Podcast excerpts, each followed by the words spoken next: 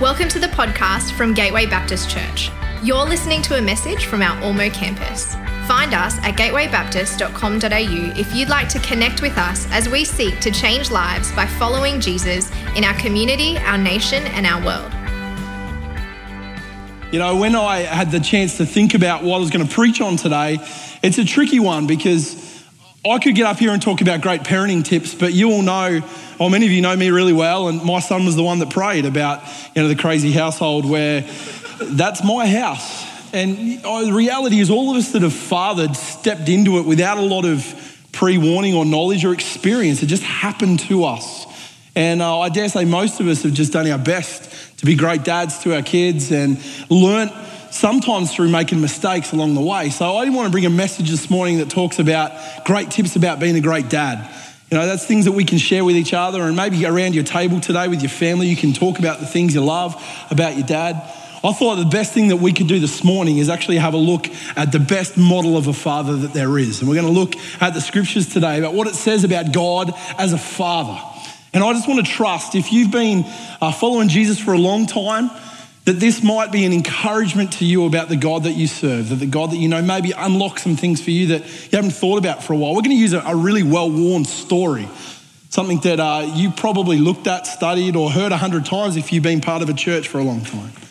Maybe you're here today and you've never had a perspective on what God is like. Well, I want to trust that this morning you're going to get a brand new perspective on what God the Father looks like and how he sees you.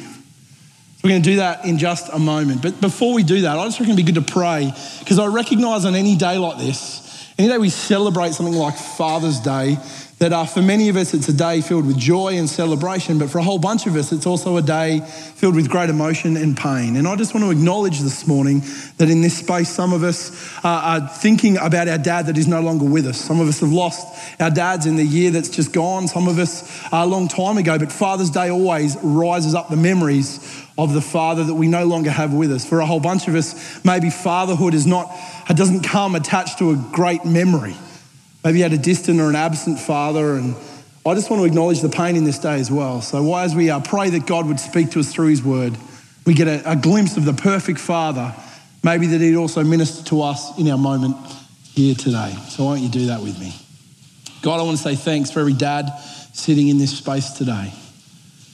God, there's something that uh, you've gifted them with the privilege of, of uh, being able to invest their life into our children. God, I just want to thank you that uh, in you we get an example of the perfect Father. And I want to pray this morning as we open your word that you've given to us that we might be enriched by it, that we might be awoken to some new understanding of who you are. Maybe that it might change our perspective and how you view us and change the way that we uh, view you into the future. Fathers, today I just want to pray for those that Father's Day is a, comes attached with a whole bunch of pain. Lord, for those that uh, have lost their father, for those that have never known their father or their father's been absent or distant. God, I want to pray that in the pain of that, I want to pray that you would minister this morning, that you would just envelope and embrace us with your arms of love, compassion, and grace. God, that we would know that we are never alone. But even in the imperfect world that we live in, we have a heavenly Father that loves us so deeply that we could never be embraced by anyone and be as enriched as we can be in relationship with you. I thank you, Jesus, in your name. Amen. As I said, I want to tell you a story this morning that uh, many of you have heard many times. And uh, we're, we're moving between series today. It's a great uh, changeover in our teaching series. We've been looking at the series Encounter and people that have had an encounter with Jesus and that encounter changed their life. And over the next couple of weeks, we're going to be looking at some of the stories of Jesus or the parables of Jesus where Jesus, around a crowd of people, shared stories that just used language and pictures and illustrations that people of the day understood really clearly, but used them to illustrate the deep and powerful things of God. And uh, there's a whole bunch of parables that Jesus spoke in, and he was the master storyteller. I want to start with one of the more famous ones this morning. It comes from Luke's Gospel, chapter 15. And to understand it, we need to understand the context in which Jesus shares it. You see, Jesus has got a reputation amongst the people of his day as someone that liked to hang out with those that others didn't think were that acceptable. And so, as we read the stories of Jesus, we see that he's eating at the house of prostitutes. He's eating and celebrating and hanging out with people of ill repute, people that of the day were some of the most hated, reviled people in society. He hung out with the poor and the marginalized and he gave time to them. Not just time, he gave affection to them. He showed them that they were valuable and that they were worth something. And on this particular day, the scripture tells us that Jesus was hanging around with the sinners and others that society just looked on and just judged because of their lifestyle and their choices. And there was a whole bunch of people that were observing Jesus in these interactions, and their heart was starting to think, what kind of man is this? People say that he might be God in the flesh. Well, God in the flesh wouldn't be doing the things that Jesus is, hanging out with the people that Jesus is hanging out with. You know, there's always a problem when the leader of the movement looks different from the people that are representing him. And here's the problem the people of faith, the people that were the religious leaders of the day, were looking at the man who claimed to be God and said there's a huge gap between his behavior and our belief.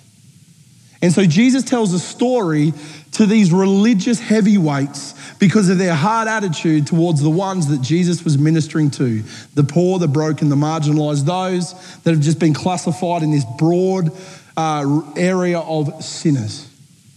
And so Jesus tells three stories, but the last of them is a story about a dad and his two sons. Let me just read it to you as Jesus told it. There was a man who had two sons. The younger one said to his father, Father, give me my share of the estate. So he divided his property between them. And not long after that, the younger son got together all that he had, set off for a distant country, and there squandered his wealth in wild living. After he had spent everything, there was a severe famine in that whole country, and he began to be in need. So he went, hired himself out to a citizen of that country who sent him to the fields to feed pigs. And he longed to fill his stomach with the pods that the pigs were eating, but no one gave him anything. And when he came to his senses, he said, How many of my father's hired servants have food to spare? And here I am starving to death. I'll set out and go back to my father and say to him, Father, I've sinned against heaven and against you. I'm no longer worthy to be called your son. Make me like one of your hired servants. So he got up and he went to his father. But while he was a long way off, his father saw him and was filled with compassion for him. And he ran to his son, threw his arms around him, and kissed him. And the son said to the father, I have sinned against heaven and against you. I'm no longer worthy to be called your son. But the father said to his servants, Quick, bring the best robe and put it on him, put a ring on his finger and sandals on his feet, bring the fattened calf and kill it. Let's have a feast and celebrate. For this son of mine was dead and he's alive again. He was lost and he's found. So they began to celebrate. Meanwhile, the older son was in the field.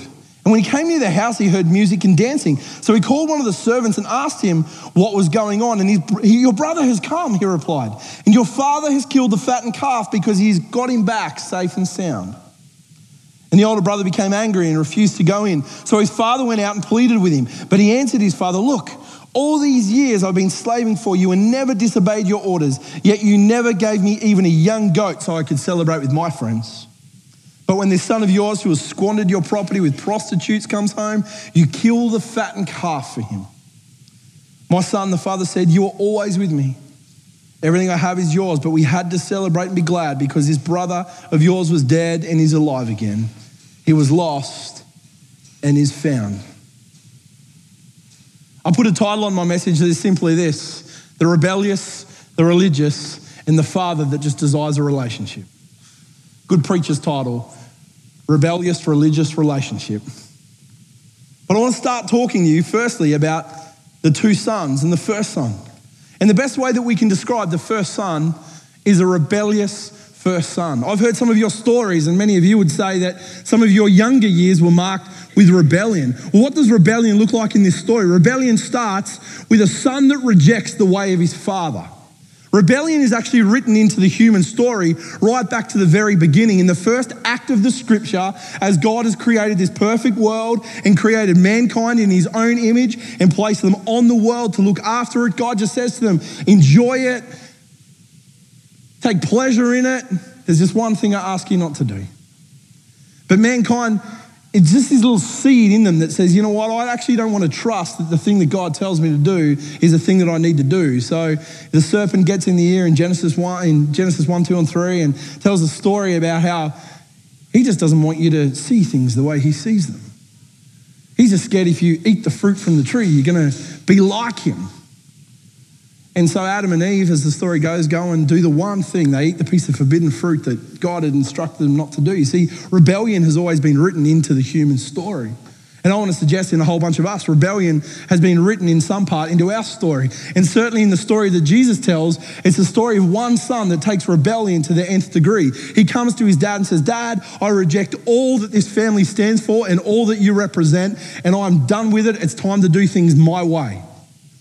And it's very nuanced in the story. We probably don't understand it in the full depth of what the son asks his father. But when the younger son comes to his dad and says, Dad, give me my share of the inheritance, he essentially says in different words, Dad, I wish you were dead.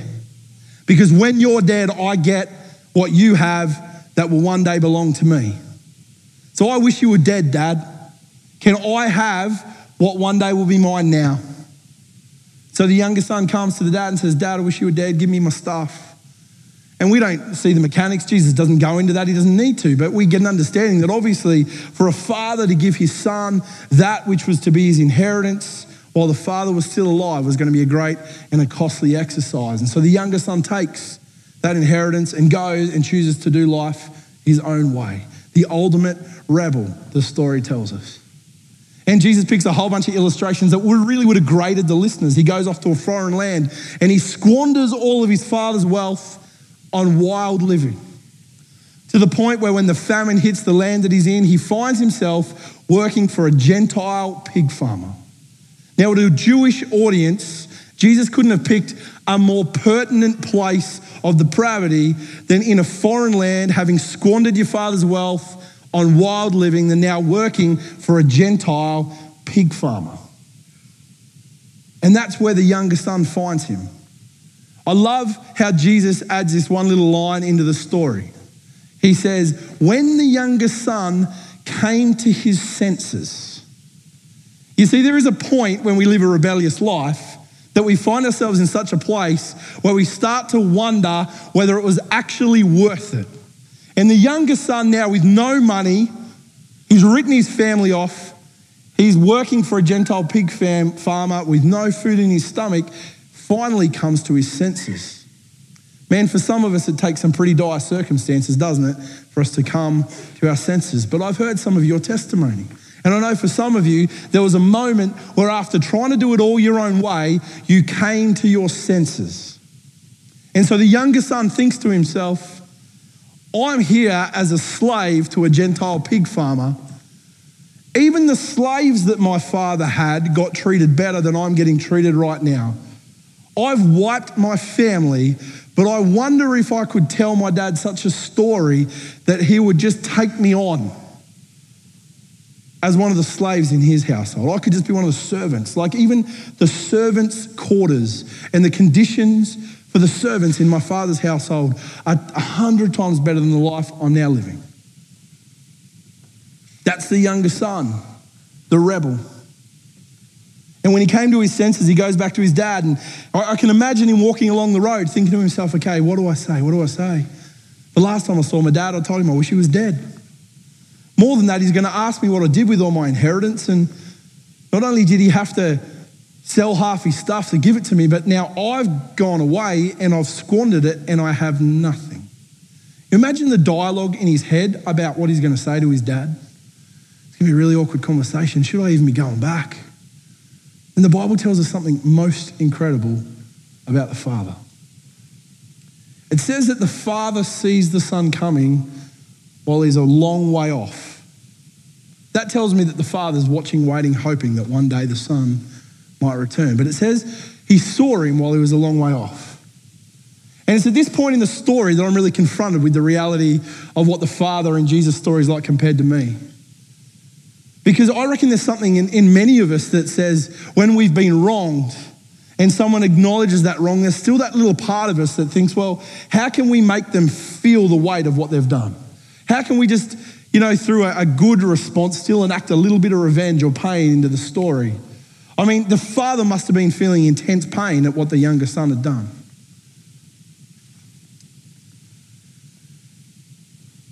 I think I've given Anna the wrong cue.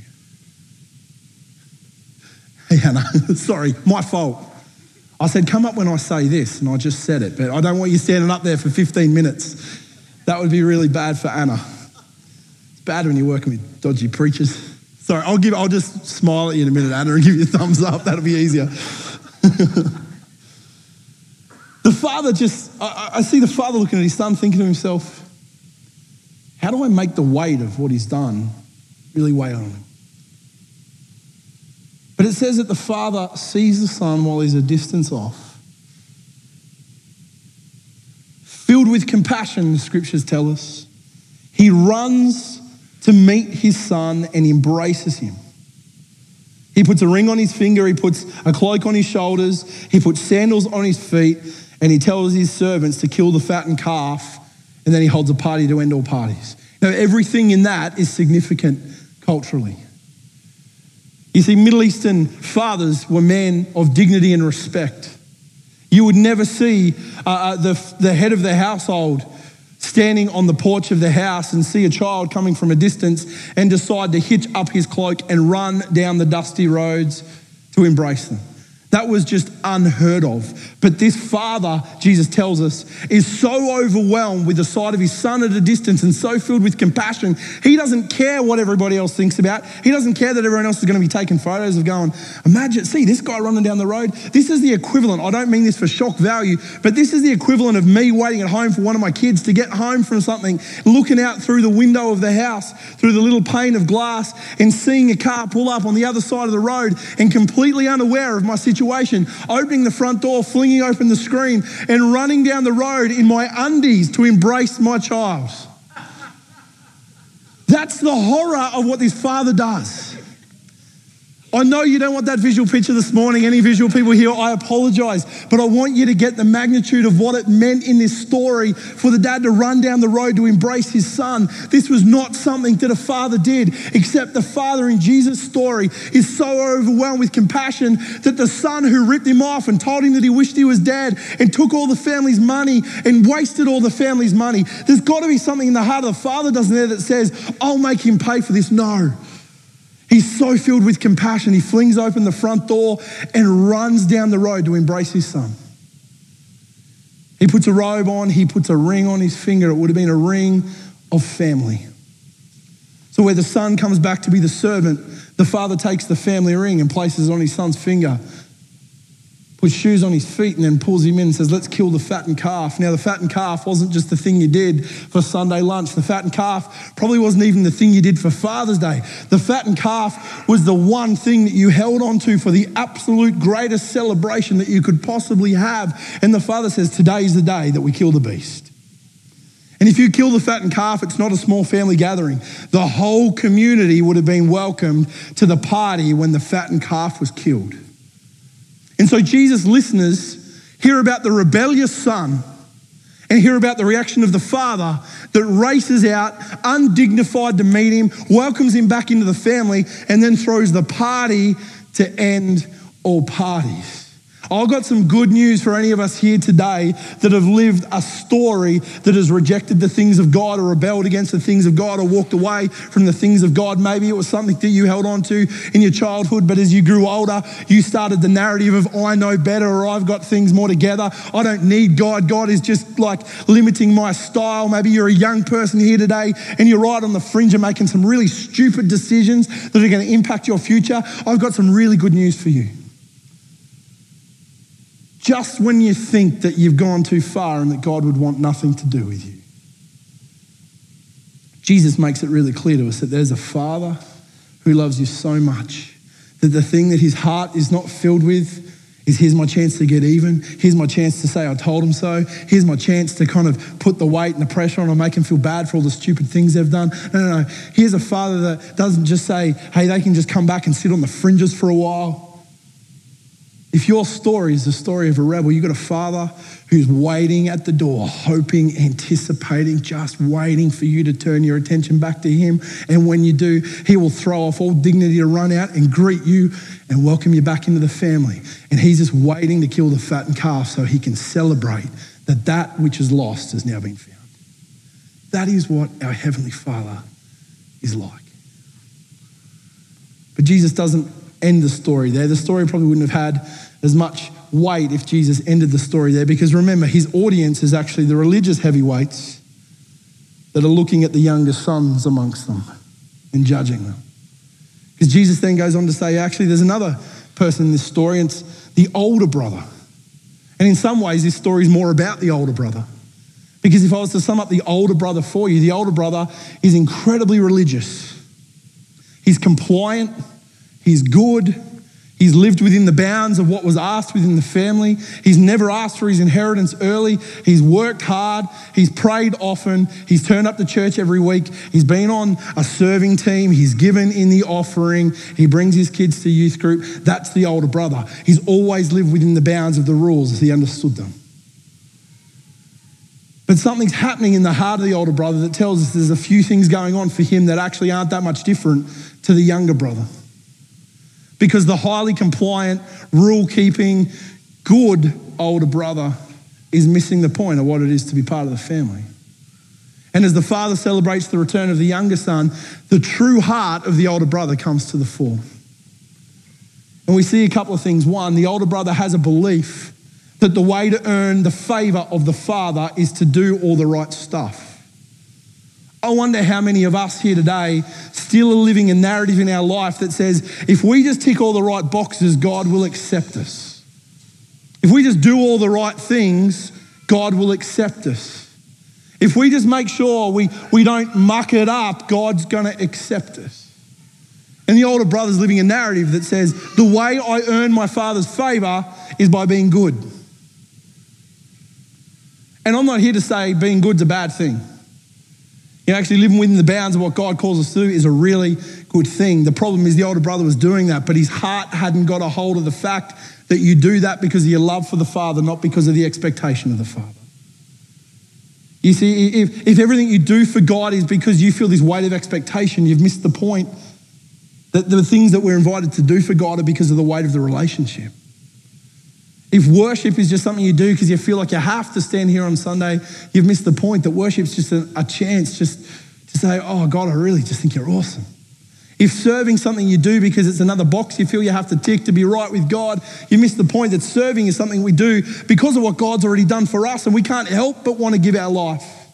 But the older brother's missed that. He's just got this checklist of things that he keeps doing because he feels like the way to earn the favor of the father is just by ticking all the right boxes. And we actually get a real insight into the older brother in one verse because he hears the party going on for his younger brother. Ask what's going on, and one of the others comes out and says, Well, your dad's chucked a party for your younger brother. He's come home. And the older brother, it says, gets angry because of what's happening in his family. And so, again, and don't miss his point in the story, the, the, Jesus tells us that the father went out from the party. It's the second time the father's left the house to approach one of his sons. The first time he's run down a dusty road to embrace the younger son. This time he leaves the house to go out to find the older brother that won't come into the party because of what's happening in his heart, because of what's happening with the younger son. And he gets out to his older son. His older son says this his older son says, My son, ah, it says, the older brother became angry and refused to go in. So his father went out and pleaded with him. But he answered his father, and listen to this, because this is where we see his heart. All these years I've been slaving for you. I wonder if for any of us here this morning, our faith just feels like we're slaving for something so we get a reward one day. All these years I've been slaving for you been doing all the right stuff. I've never left you. I've never asked for my inheritance. I've never done anything wrong. I've always stayed home. I've always looked after the animals. I've always worked the field. I've always said all the right things. All these years, all I've ever done for you is slay for you. I wonder right now if some of us just have that sitting on us. We just feel our relationship with God is just this heavy burden, and all we're doing is going through all the motions, and there's no joy in it, there's no fun in it. it just feels like we're slaving for the Father. All these years I've been slaving for you. Not once did you even give me a goat to celebrate with, he says. And here we get a real insight into the heart and the attitude of the older son. The younger son actually comes out with it and says, Dad, I wish you were dead, give me my inheritance. The older son does it in a much more respectful way. Why would I be doing this, Dad, if it wasn't for what I'm going to get from you one day? Both of them, in their own way, tell the father that the relationship doesn't matter, but can he just hurry up and move on so they can get what's owing there? One just does it much more respectfully. And so Jesus in this story says, There's two sons, and both of them have missed the point of who God is. One thinks he's going to do life his own way and he rejects the things of God and he walks away from the things of God and he goes and he squanders it all in some stupid decisions and some wild living. The other one has tried to earn God's favor by doing all the right stuff. One on the surface lived a very bad life, one on the surface lived a very good life. But guess what? Both of them missed the heart of the Father. And it's where we get a glimpse of what the Father's like in this story. He says to his older son, Son, you've always been with me. You've always been part of my family. You've always been welcome at the table. How could we not celebrate, though, that your younger brother was lost and has now been found? There's one common denominator in this story, and I've already pointed to it. In both cases, there's a father that pursues a relationship with his son. And for the rebellious son, the father runs out to greet him. And for the religious son, the father goes out to grab him. And both of the sons are invited to the same place the party table in the father's house. And it doesn't matter what your story, I reckon this is part of what Jesus wants to say. It doesn't matter what your story is. Are you a rebel or are you the rule keeping end of the spectrum? Whatever your story is, the thing that God desires from you is just to sit at his table, to be in relationship with him. He wants to call you his son or his daughter. He doesn't welcome the younger son back in as a servant, he welcomes him back in as a son. He doesn't invite the older brother in because he's a servant. He invites him to the table because he's part of the family. And that's the whole point. If we want to get a sense of what God is like, God will always pursue you no matter what your story, because the greatest driving thing for him is a relationship with you, his son or his daughter. He desires you that much that he will actually forget all the stupid things you've done and forgive all the stupid things you've done. And then, still, on top of that, show his grace, not by just saying, well, you can come back in have the bedroom at the back. He says, no, no, no, come back in. Let's chuck the best party that this town has ever seen. That's what our Father in heaven is like. Jesus doesn't just tell a great story even though this is a great story. He actually puts flesh and blood on this story sometime later. Jesus comes and pursues us through his own life. And the band to come and join me. Jesus pursues us through his own life. Jesus steps out of the glory of heaven to pursue us. Jesus gets hung on a cross, stripped of dignity to pursue us. Just like the father with these sons that, that throws off all dignity to run out and say, Kids, come back in, come in, come and join the party, come and join the celebration, come and be with me. God so desires relationship with you and I that nothing would stand in his way of going there. And just a few short chapters later in the Gospel of Luke, it tells us the story of how Jesus goes to a rugged Roman cross and gives his life because he is driven by love for both the rebellious and the religious. Because the thing he desires more than anything is for you to be part of his family. And stripped of dignity, stripped naked, all the pictures and the images we see would have been sanitized versions of what that day looked like. But your God loves you so much that nothing would stand in the way of him pursuing you. He stepped out of the glory of heaven to pursue you because that is what our good Father does. He doesn't wait for you to come back and to grovel at the door and, and tell him all the things that you know you're going to do to make it up for him. He doesn't do that. He actually meets you right where you're at and says, grabs you and says, Come. I'm glad. I'm glad you're on your way home. Come into the party. And this morning, the good news for every one of us, and this is what we call the grace of God, is it doesn't matter what your story, God is pursuing you because He desires for you to be part of His family. And if right now you're here and you've rejected the things of God, you're like the younger son, you've kind of told God you don't need Him, you don't need His stuff, you don't need His rules, you don't need anything that He offers, and you've just gone off and done your own thing, He's just waiting for you. He's just waiting for you. He's just waiting at the door. He's just looking down the road. He's going, All I need is for them to turn their attention back this way, and I'll run as fast as I can to meet them. Bring them into the family.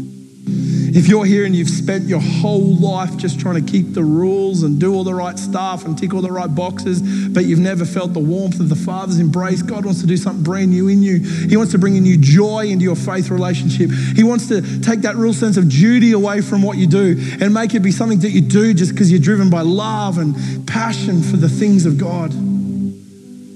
He wants you to be part of His family too. You have a Father that just stands and wait. Prepares a great party for us and then pursues us and calls us in. For all the dads here this morning, let's let our Heavenly Father be the greatest example of what a dad looks like. No matter what our kids have done, no matter where they are, that we just wait and we stand and we watch and we just embrace them with our love for all of us, let's this morning receive the embrace of our Heavenly Father. Hey, God, I want to thank you. Thank you for your word. Jesus, thank you for this great story. Lord, I reckon we all find ourselves in this story at some point. Somewhere on the spectrum of rebellious to religious, God, we all find ourselves somewhere in that spectrum, but right in the center of that story, Lord, you stand with your arms open, just wanting to embrace every one of us filled with love and filled with grace and filled with compassion and just desiring that we would have a relationship with you. Father God, I want to pray that you would start right now to turn our heart towards you. Lord, that we might experience you in a brand new way. Lord, not as hard or authoritarian or distant, but as a father that just desires a relationship, a father that chooses to embrace us no matter where we're at. Hey, this morning, just as we pray and as everyone else continues to pray, if you are here this morning and you've never accepted the invitation of your Heavenly Father to be part of His family, He just waits with anticipation for you to accept. There's nothing for you to do, there's no, nothing that you have to make up for. He just, He's inviting you in, He just wants you to accept that invitation. What He's done's enough for you. Just wonder if you've never taken that step of putting your faith in Jesus and what He's done and accepting the invitation of your Heavenly Father into His family, Father's Day be a great day to do that. And this morning, I'd just love to lead you in a prayer, but for us to do that today, if you'd like to join me in that prayer, welcome Jesus into your life as your Lord and your Savior, to receive the embrace of your Heavenly Father. Can I just ask right now, while everyone else has got their eyes closed, you might just raise your hand so we can pray together? I'm not going to point you out. I'm just going to invite you to pray a prayer with me today. Is there anyone here that would love just to pray this prayer with me today on Father's Day? Let me introduce you to a Father that just wants to embrace you, filled with compassion and love and grace for you. Anyone here today, just want to join me in that prayer? Bless you, church. Hey, why don't we stand together this morning? We're going to sing a song of celebration to finish this service why don't you just uh, take a moment as we do that just to stop and give thanks to God the Father for all that He is to you and all He's done for you on this Father's Day. We hope you've been blessed by this message. We are a growing family, and everybody who walks through our doors is welcome. If you'd like to connect with us, please head to gatewaybaptist.com.au to find out more.